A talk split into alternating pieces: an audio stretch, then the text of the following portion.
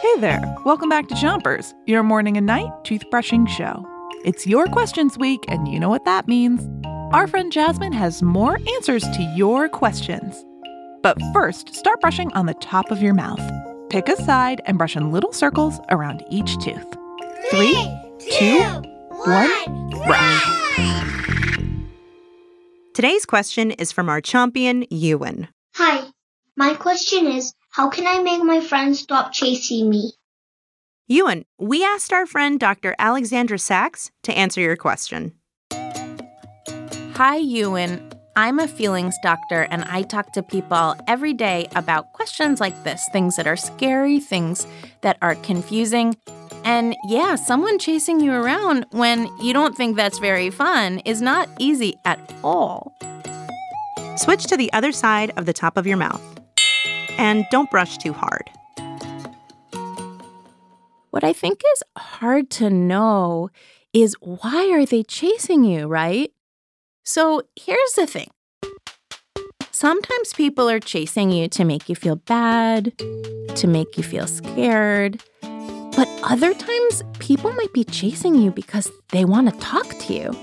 It may be their confusing way of trying to say, will you play with me? And they may not have a better way of showing you that. So either way, I think the first thing you could do is just stop. Just stop running and turn around and say, please stop chasing me. Switch to the bottom of your mouth. And give your tongue a brush, too. The next thing you could do is say, why are you chasing me? Is there another way that we could play, or would you please leave me alone? And see what they say. They might surprise you and tell you that they actually want to be friends or that they want you to come play with them. So you could say to them, I don't like the feeling of you chasing me. I don't like this game. We don't have to do that together. Switch to the other side of the bottom of your mouth and keep brushing.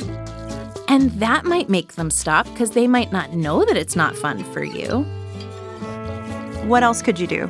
I think you could try bringing in another friend, someone who you really feel safe around, like a buddy, and see if that person will hang out with you, and maybe that will get this chaser to leave you alone.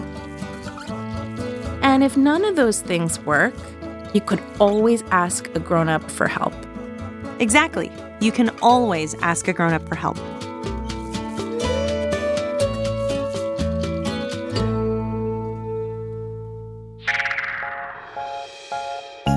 That's it for Chompers tonight. Make sure you... Three, two, one, spit! Special thanks to Doctor Alexandra Sacks. Grown-ups, you might want to check out her podcast, Motherhood Sessions, a Gimlet show for grown-ups where Doctor Alexandra Sacks talks with moms about motherhood. Chompers is a production of Gimlet Media.